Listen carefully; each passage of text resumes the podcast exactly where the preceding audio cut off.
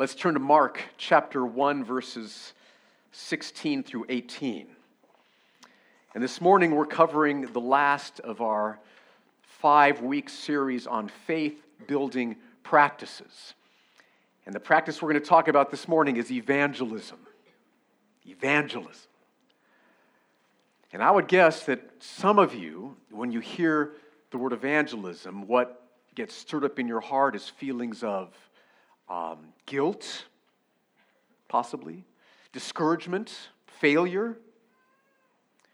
And the reason those feelings get stirred up is because since you've been born again by the Holy Spirit through faith in Christ, you know deep down inside that you're called to share the gospel with people. We all know that, all of us who are followers of Jesus. But you can look at your life and see it's just not really happening. It's not like I was hoping it would. The evangelism isn't taking place. And, and so, because of that, you can feel like you're a failure. You can be discouraged. And if that's what's in your heart right now as you think about this topic of evangelism, what Jesus is going to say in these verses is going to bring you great news, much encouragement. I pray it's going to fill you with hope about this topic, this area, evangelism. Look at what he says. Now, let me give you the context of these verses. Chapter 1, verses 1 through 8. John the Baptist comes on the scene, prophesied in the Old Testament, and he comes baptizing, preaching repentance, and crowds of people from all of Judea are coming to him being baptized. And he's there to prepare the way of the Lord, to prepare for Jesus to come. Then in verses 9 through 11, Jesus is baptized. Remember, God the Father speaks out of heaven, This is my beloved Son in whom I am well pleased. And the clouds part, the sky opens, and the Holy Spirit comes down in the form of a dove poured out upon Jesus, verses 9 through 11. Verses 12 through 13, the Holy Spirit immediately sends Jesus out into the wilderness to be tempted by Satan, and Jesus overcomes every temptation, which then open, opens the door. He's the first human being ever. He's, he's man and God, God man, but he's the first human being to ever successfully resist all of Satan's temptations. He's sinless, and so he preaches the kingdom of God is here. The kingdom of God to forgive our sins, the power of the kingdom to change our hearts, the power of God's kingdom to fill us and satisfy us with God's presence. The kingdom of God is here. Repent and believe. And that brings us to verses 16 through 18, where Jesus calls Simon and Andrew to be his disciples. Let's read those verses. Passing alongside the Sea of Galilee, he saw Simon and Andrew the brother of Simon, this is Simon Peter, right? Simon and Andrew, the brother of Simon, casting a net into the sea, for they were fishermen. And Jesus said to them, Follow me, and I will make you become fishers of men. And immediately they left their nets and followed him. Now, focus again on exactly what Jesus says in verse 17. This is going to be our focal point this morning. Here's Jesus' call. He says, Follow me, and I will make you become fishers of men. Now, one question we need to address is Was this just Jesus' call to Simon and Andrew, or is this how Jesus called all of his disciples? And the answer is that this is how Jesus called all of his disciples. You might think, no, this is just how he called apostles. Simon, Peter, and Andrew, they become apostles, but this is not when Jesus calls them to be apostles. That happens two chapters later in Mark chapter 3. This is when he's calling them to be disciples. This is how Jesus called all of his disciples when he was here on earth. So this is not a call to apostleship, which is just reserved for a few believers. This is the call for discipleship, which is to all of us. So Jesus' words to Simon and Andrew are also Jesus' words to us today. He says, to all of us Follow me, and I will make you become fishers of men. Okay, what's a fisher of men?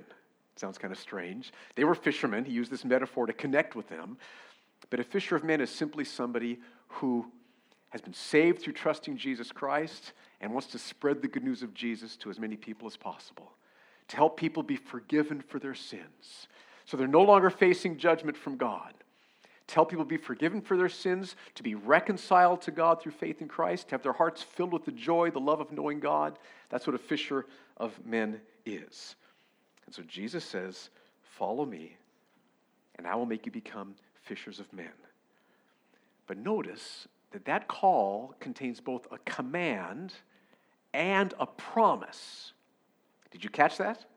The command is, Follow me. And the promise is, I will make you become fishers of men.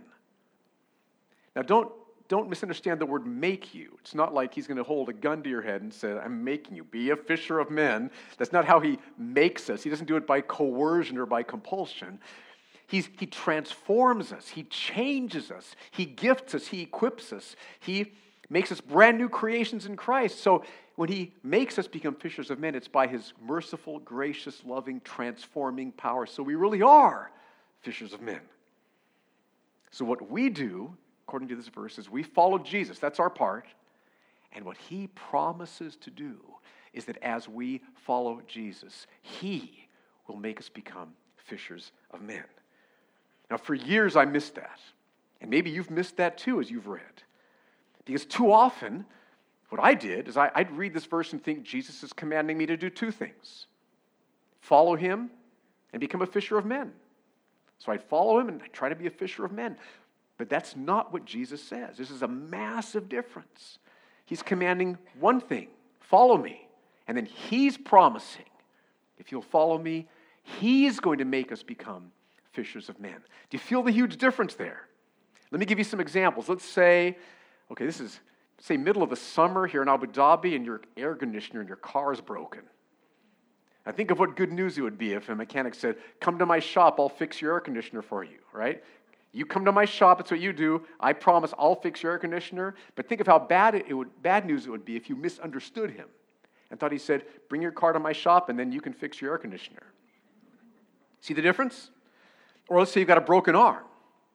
What good news it would be if a doctor said, uh, Come to my emergency room, I'll fix your arm for you. Oh, good, that's good news. Think of what bad news it would be if we misunderstood. Come to my emergency room and you fix your broken arm. That'd be a problem. So let's not miss the powerful promise that Jesus is giving us in this passage. He says, Follow me. That's your part. You follow me. And then I'm going to do something. I will make you become fishers of men. Now, to help us understand what that means, I want to spell out three implications of that, that verse, of that promise especially. There's three implications. I, I hope you'll see them. I want to try to explain them so you'll see that's right. That is exactly what Jesus is implying by what he's saying. Three implications. The first is this Jesus is saying that everyone who follows him will become a fisher of men. Let's read the verse again, see if you can see that. He says, Follow me, and I will make you become fishers of men. So if Jesus takes everyone who follows him, all the people who follow him, if he takes all those people and makes them become fishers of men, then how many of them will be fishers of men? Not a trick question, okay? All of them will be. If he takes all those who are following him and makes all of them fishers of men, how many of them will be fishers of men? All of them. Do you see that? It's a clear implication here. They all will, which means every follower of Jesus is called to evangelism. And you knew that, but I want you to see that from this verse. Now, one question you may have at this point, which is a really good question, is what about those who have the gift of evangelism? Not everyone has the gift. Some do, many do not. Does that mean that those who have the gift, they're called to evangelism, and the rest of us are not? It does not mean that. And the reason is because of what Paul says about the gift of evangelism in Ephesians chapter 4, verses 11 and 12. Look at what Paul writes. And he, God, gave the apostles, those the original 12 apostles, wrote the scriptures, wrote the New Testament. He gave the prophets, he gave the evangelists, there they are, and he gave the shepherds and teachers. So there's evangelists, but now what do evangelists do? What is one of their what's their purpose? Verse 12, here's their purpose to equip the saints for the work of ministry for building up the body of Christ.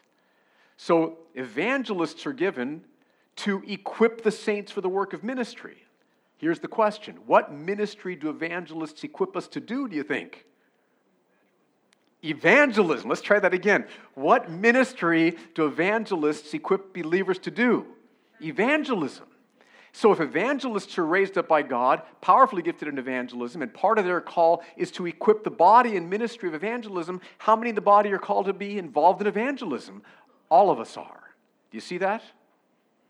Let me give you one other scripture to back this up. Look at Colossians chapter 4, verses 5 and 6. I, I want to drive this point home because I would guess that some of you here, maybe you've misunderstood the scriptures or you've just maybe you've been taught wrongly i don't know but you, you may be thinking that we're not all called to the work of evangelism.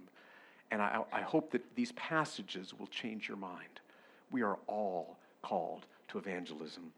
Look at colossians 4 verses 5 and 6 commands that paul gives to every believer.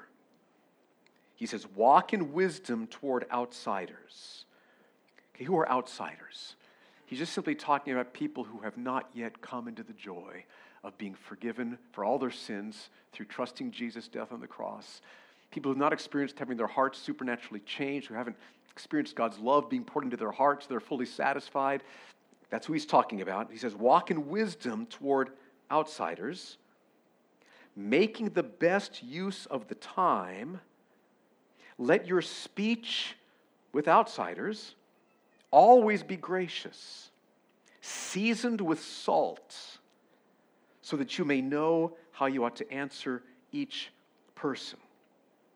So we are all called to live with wisdom toward those who don't yet know the joys of following Jesus, being forgiven by Jesus. We're to walk with wisdom toward them, which means we speak graciously, we share the gospel with tasty, salty words. Mm, mm, I want I want to hear some more of that. That's really good, right? Tasty, salty words. Now, notice this is a command to all of us, which means we are all called to speak gracious, salty, tasty gospel words to people who don't yet know Christ.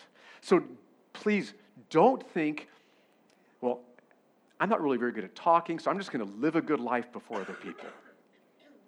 Paul says, I mean, it's good to live a good life before other people.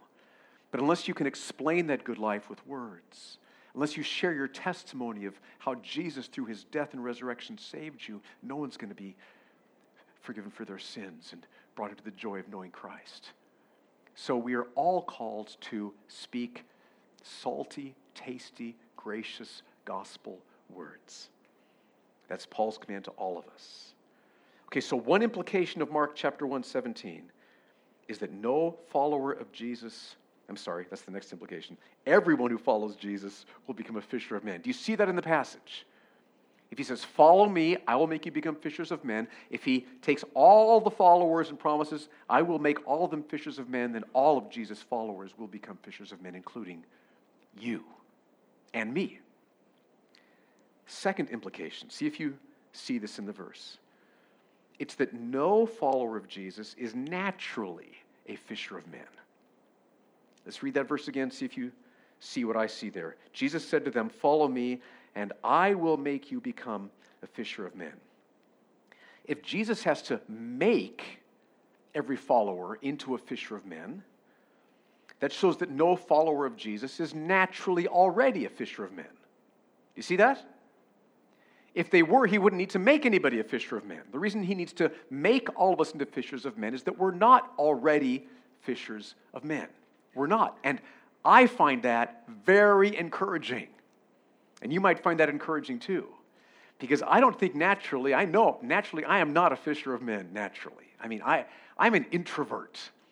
Any introverts out there? You, you don't raise your hand, I know, because you're an introvert, okay? We know. We'll talk afterwards, okay? Introverts love people, but I'd, I'd, rather just be reading a book by myself or maybe hiking with a few people I know really well. You know, the, the whole social schmooze mix thing, I, I don't get very comfortable in those kinds of settings. Some of you feel that way as well. And it, it's easy for me to think, you know, I'm not naturally a fisher of men, so I guess I'm just not called to be that. Right? But this is good news for me Because what this means is that none of us are naturally fishers of men. See, you may have thought, just like me, you know, you're too quiet. Maybe you've thought you're too timid or you're too shy to be a fisher of men. And you're not. Because it's not about who you are, it's about what Jesus will make you into, what Jesus will do. He promises, You follow me, I will make you into a fisher of men. Think about Peter. Peter, remember when he was, after Jesus had been arrested, he was there in the courtyard with the slave girl in the fire. And aren't you one of Jesus' followers? What does Peter do? Not me. I don't know him. Are you kidding? He denied Christ three times. That's who Peter is naturally. But just a little while later, Peter, after Jesus' death and resurrection and the outpouring of the Holy Spirit, Peter's in Jerusalem with thousands of people before him, and he's preaching Jesus boldly, fearlessly, and 3,000 came to faith in Christ that day. I will make you become fishers of men.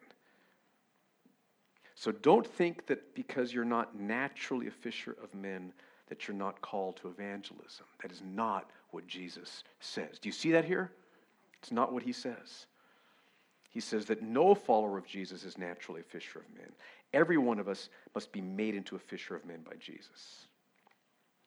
Okay, so we've seen two implications. One is every follower of Jesus will become a fisher of men. That's the first one. Second one is no, no follower of Jesus is naturally a fisher of men. You think, well, then how are they going to become fishers of men? Third implication Jesus promises that he will make us into fishers of men. Okay, read Mark 1, verse 17 again. Are you, are you getting the point here? Let's read it again. And Jesus said to them, Follow me. That's the command to us. That's what we do. And then here's what he does. And I will make you become fishers of men. Now, you might think, that's just not going to happen, Pastor Steve. I mean, you don't know how weak I am spiritually. You don't know how little I know about the Bible. I can't answer people's questions. You don't know how tongue tied I get, how fearful I am. That's just not going to happen with me. But let me remind you who is saying these words. This is Jesus Christ, the Son of God, whose authority and power brought a storm to an absolute calm over the Sea of Galilee, right? Be still. And it was still, just like that. Whose words and authority and power healed blind Bartimaeus' eyes, just like that, from blind to seeing. That's power, that's authority. Whose power and authority raised Lazarus from the dead. He'd been a corpse in a tomb for days, and Jesus says, Lazarus, come forth, and his body became alive again, miraculously by Jesus' authority and power. And so we're talking about Jesus Christ here, who's been given all authority in heaven and on earth. And so it doesn't make any difference how timid you might be, or how little you might know, or how many questions you can't answer. It, it has nothing to do with our capabilities. It's not about what we bring to the table. He says, You follow me, I will make you become a fisher of men. It doesn't make any difference how weak, how little knowledge, none of those things stop Jesus. He has all authority and power. Now, how does Jesus do this? There's lots of ways. Let me mention three, and I'll give you a passage to back up each one. How does Jesus make us become fishers of men? One way is by giving us love for people who are not yet saved. This is so encouraging. I would guess some of us, our love and our compassion for lost people has been squelched, squashed down because we fear rejection or because we fear persecution, possibly. And our love for our lost neighbors, we think I mean, think about it. They are facing an eternity of punishment under God because of their sins, just like we were facing. Somebody shared the gospel with you. They've not heard the gospel yet. The vast majority of people you see in this country have not heard the gospel yet. you you might be the very first one to share the gospel with them. And yet we so often have so little love and compassion when we think they're going to face judgment forever. And by Jesus' grace, I've got the good news to share with them. So we should be overflowing with compassion. I think about Jesus in Luke 19. He wept over Jerusalem. Friends, we should weep over Abu Dhabi, over our neighborhoods. But look at what happens according to what Paul prays in 1 Thessalonians chapter 3 verses 11 and 12. God gives us love for people. Paul says, "Now may our God and Father himself and our Lord Jesus direct our way to you, and may the Lord make you increase and abound in love for one another, our brothers and sisters in Christ, and for all as we do for you. What this shows is that God will make us increase and abound in love for our brothers and sisters in Christ and for all people. Which means that before he does this, we have low love for all people. Then he increases it, and now we have more love for people. This is what God does. He takes us when we're like this. He goes, I can take care of that. Mm-hmm. And our love for other people grows, right? That's what Paul's talking about here. This is what God will do. Jesus says, Follow me, and I will cause you to increase and abound in love for all people. Trust me, I will do that. Wouldn't you love to have your love for other people increase and abound? Jesus will do that, he promises. Another way he does this is by giving us words to say. Ephesians chapter 6 verse 19. He says, "And pray also for me that words may be given to me in opening my mouth to pro, uh, opening my mouth boldly to proclaim the mystery of the gospel. So here Paul asks other believers, would you pray for me that God would give me words, the right words to share the gospel with? Would you pray for me? Now think about Paul preaching on Mars Hill, preaching in the synagogues, wowing the scribes and Pharisees with his eloquent, passionate defense of Jesus' messiahship as foretold in the Old Testament. Paul needs God to give him words? Yes. That's why he was so effective in the synagogue and on Mars Hill, because God was giving him words.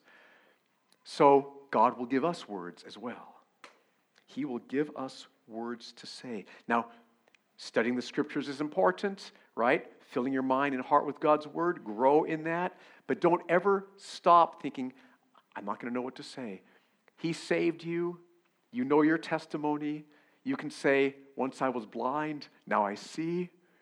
You can say that. So he will give you the words to say. So Jesus promises, Follow me, and I will give you the words you need to share. I mean, isn't that exciting? That's what Jesus will do as we're following him. Another passage. Jesus will give us opportunities to share the gospel. Look at Colossians chapter 4 verse 3. He says at the same time pray also for us that God may open to us a door for the word. That God may open to us a door for the word to declare the mystery of Christ. God will give you opportunities. Remember on a Tuesday night at our home group, we broke into smaller groups one night to pray that God would give us opportunities to share our testimonies.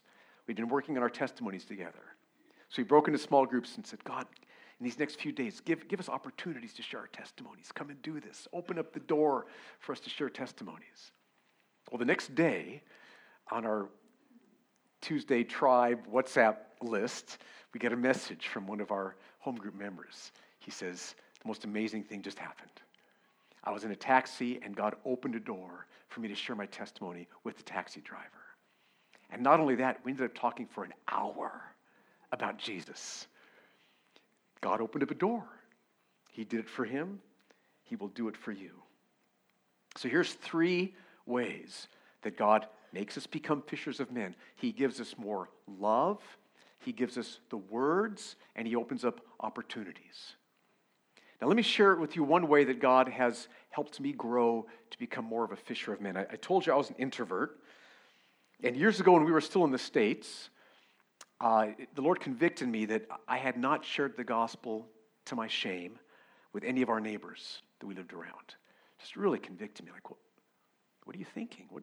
And again, I'm, I, I don't want to have awkward relationships. I, I fear rejection, all that kind of stuff. You know, same things we all deal with. So I started praying that God would give me more love for them, He'd overcome my fear, that He'd give me opportunities, He'd open doors, give me words to say. And one day as I was praying, the idea came into my mind, and Jan and I were talking, had been talking about what can we do. The idea came of having a barbecue for our whole neighborhood. And we lived on a street, the dead end street, cul-de-sac. Are you familiar with those words in your countries? You know, so not a lot of through traffic. So instead of having it in our backyard, let's just have it, have it out in the middle of the street. No cars come through, and we get all the neighbors would come. It'd be really easy. And so we, we did that. We put a barbecue on. In fact, here's a picture. Look at that. So you can see Jan right there, right in the middle, right? Isn't that great? So there we are. Um, all of our neighbors came. I think they all came, most all of them. And uh, we had a barbecue together, lots of conversations, lots of relationships being built. And out of that, God gave me the opportunity to go on walks with two of those men separately. There's a creek a couple blocks from where from here. And, and then at those times, God gave me words to share. God gave me opportunity to share more of the Lord. And it was powerful. But see, through that, God was, He was convicting me, He was growing me, He was giving me love, He opened up opportunity, changed my life also, then flowing out of that, then he, he really gripped me. I thought, this might sound crazy. Not everybody's. See, God will call you to do things he doesn't call other people to do. So he called me to go through my neighborhood, I mean, like the big neighborhood, and knock on every door and ask, Are you interested in talking about spiritual things? I love Jesus. He's changed my life. I love talking about it. Would you be interested? And so I know that sounds crazy. I did that, did that, did that. And, and I came to this one door, and a Chinese woman opens the door. And I said, this might sound crazy, but Jesus Christ has changed my life, and I love to talk to people about him. Um, would you be interested? And she goes, This is exactly what I've been waiting for. So she was an atheist, had been in, this, in the U.S. for maybe 10 years. Her husband was an engineer, she was an engineer. And we started studying the scriptures together. I think it was every Tuesday night. Studied through John, studied, just studying the scriptures. She's still, she's still, we're still praying for her. She hasn't come to, come to faith in Jesus yet. But see, God will grow you. And that's for an introvert knocking on all these doors. Go figure, right? Look, if that can happen to me, that can happen to you, okay? No, no you don't have to go knocking on, in fact, don't knock on doors in this country, okay? That's, let's be clear, okay? That's, that's, that's against the law here, right? Okay? But we can, we can share with individual people in a relational way our own testimonies and ask God to open up doors along those lines. He will do it. Okay, so we've, in fact, let me, uh, there's a neighbor, one of my neighbors, um, we went out to coffee at Dalma Mall, and he was sharing with me his faith. He's a different religion, local guy here. And then that opened a door for me to share my convictions. We had a wonderful time sharing together, and I was able to share the gospel, and we are friends. See, so, so God opens up doors like that. He will do that for you. You ask Him, He will do it. Now, that might scare you thinking, well, if I ask Him, He might do it. Well, that's, that's a good thing. And, and why is that such a good thing? It's because one of the greatest joys as a Christian is to share the good news of Jesus with somebody else. And one of the reasons I say that is because of what Jesus said in John chapter 4. Remember the passage? Uh, they'd been walking all morning, him and the disciples. They were hungry. Disciples went into town to get some lunch. Jesus is there at the well, and he's talking to a Samaritan woman. And he's telling her about the gospel she can be completely forgiven. She can receive the gift of the Holy Spirit who will fill her heart completely. He's sharing the good news of who he is, what he will do on the cross with her. The disciples come back, and they can tell by looking at Jesus, he's not hungry anymore, right? Because he's just beaming, he's just, you know, he's just smiling, he's full of love. Where'd you get food? They say. Remember Jesus' answer? I have food to eat that you don't know about. My food is to do the will of him who sent me and to accomplish his work. When you share with somebody the good news of Jesus, God will pour joy upon you, pour his presence upon you. There's joys that come from evangelism that we will only taste in evangelism. And that's one of the reasons this is such great news. It's Jesus' love that moves him to say, Follow me, and I will make you become a fisher of men think of the joy you are going to have. It's His love that says that to us. Follow me, I will make you become fishers of men. So there's three implications we've seen from Mark chapter 1 verse 17. Every follower of Jesus will become a fisher of men. No follower of Jesus is naturally a fisher of men. Jesus promises he will make every one of his followers a fisher of men. And what an amazing Savior. See, I just thought, I thought about this this morning. This is how Jesus and what he taught is different from every other religion. Because every other religion says you change yourself and then you can follow whoever it might be. Jesus says, You follow me, I'll change you. Massive difference. You, as you are, start following Jesus. Help me. He says, I'll help you. Follow, and then he changes. What a Savior. We simply follow, and he will change. I mean, imagine, think about a year from now, if you could look back and see that God has opened this door and this door and given you the opportunity to share the gospel with this person and this person and this person. Wouldn't that just fill you with joy? Let's do that. He promises He will do that. Now, we have a part in this. So let me share with you four, four ways we can have a part. We don't make this happen, we can't make ourselves become fishers of men. But there are four steps we can take. One, pray. Ask Jesus to do this. Give me your love for people who don't yet know you. Change my heart. Free me from fear. Give me the words. Give me the opportunities. So pray. I promise you, every, every one of those prayers, He will answer yes, yes, yes, and yes. So pray. Second, get equipped through a home group. Remember, we said that evangelists equip the saints for the work of ministry, and that's evangelism because it's what evangelists do. So, the way we structure that is in our home groups, we do equipping. We will help you learn how to share your testimony briefly, powerfully focused on Jesus. We'll help you to do that. We will help you grow in sharing the gospel. We, we work on that together in our home groups. We'll pray for each other so for God to open up opportunities. Each home group will do various social events that we do where we can invite our friends who don't yet know Jesus to come and to see believers loving each other and have, experience gospel conversations. So be equipped through a home group. Join a home group. Third, ask Jesus, who do you want me to reach out to? What steps do you want me to take? And he will put a neighbor on your heart or a work associate on your heart, somebody that you can love, you can serve, you can care for, you can reach out to. He will do that. Ask Jesus who you can reach out to. I mean, one couple in our church invited a taxi driver over to their home for dinner. Beautiful and, and they had a wonderful time together. Another couple in our church had some of the security guards from their, their, uh, their apartment building come over for dinner. God will give you ideas. He'll stir your heart, just like He did with that barbecue with us. And then, fourth, obey as He opens doors. He will lead you, He will direct you, and as He does, obey. Invite your neighbors over for coffee or for dinner. Suggest to your work associate, let's go have lunch together. He will lead you, He will direct you. Maybe have some neighbors over for a game night or to watch a football game or whatever it might be, but obey as He opens doors. Now, let me close by sharing with you how Hudson Taylor experienced God making him into a fisher of men. Hudson Taylor was one of the first missionaries to inland China in the 1800s and ended up seeing thousands of men and women in China coming to faith in Christ. Amazing ministry. But he didn't start off as a fisher of men. And he later says that one of the pivotal events that moved him, where Jesus was making him into a fisher of men, happened when he was still back in England, when he was a medical assistant. Because he had been given a patient who had terrible gangrene in his foot.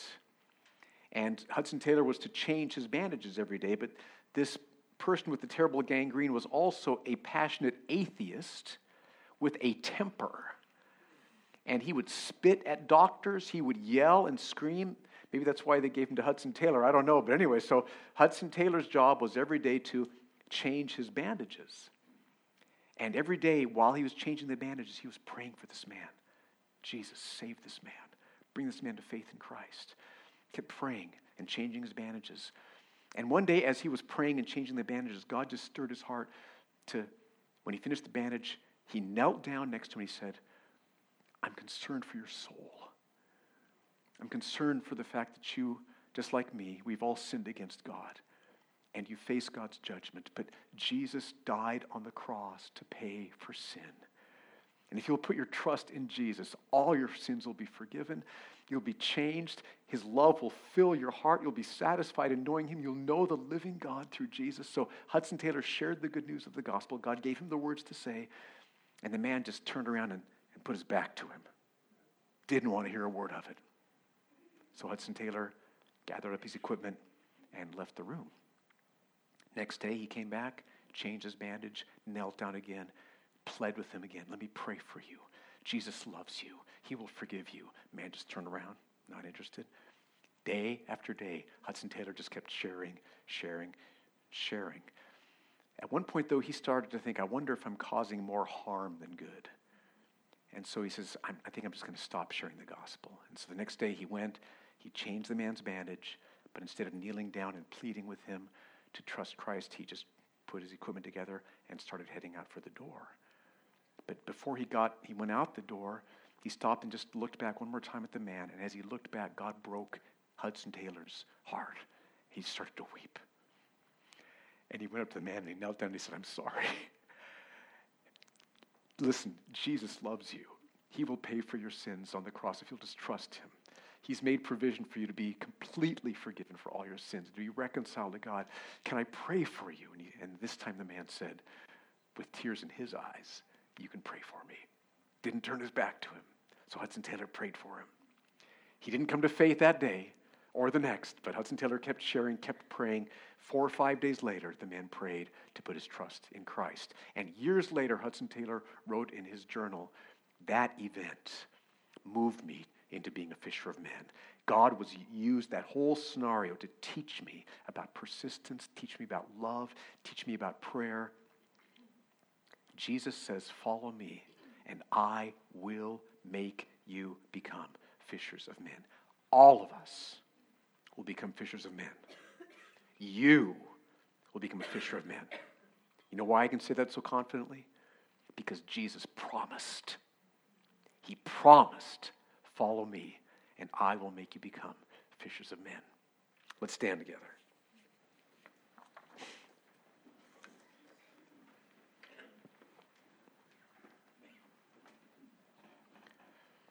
God, I pray for your power to be poured out upon us through this passage of Scripture right now, and that you would destroy any lies that have been in our hearts that have kept us from praying about these things, from pursuing these things, from being bold in these things. We praise you, Jesus, that you promise that if we will just follow you, you will make us become fishers of men. You'll do what we can't do. You'll transform us into something that we aren't naturally, but that we can become supernaturally by your power. So, Lord Jesus, we say, You are worth it all. You are better than anything. You're worth rejection. You're worth any kind of persecution that may come. Help us to feel the weight that there's people around us who are facing eternal punishment in hell, just, just like we were. Break our hearts with that, overcome our fears with that. Open up opportunities, give us words. Do what you've promised, make us into fishers of men. Jesus, you are better than everything. Work in our hearts, we pray.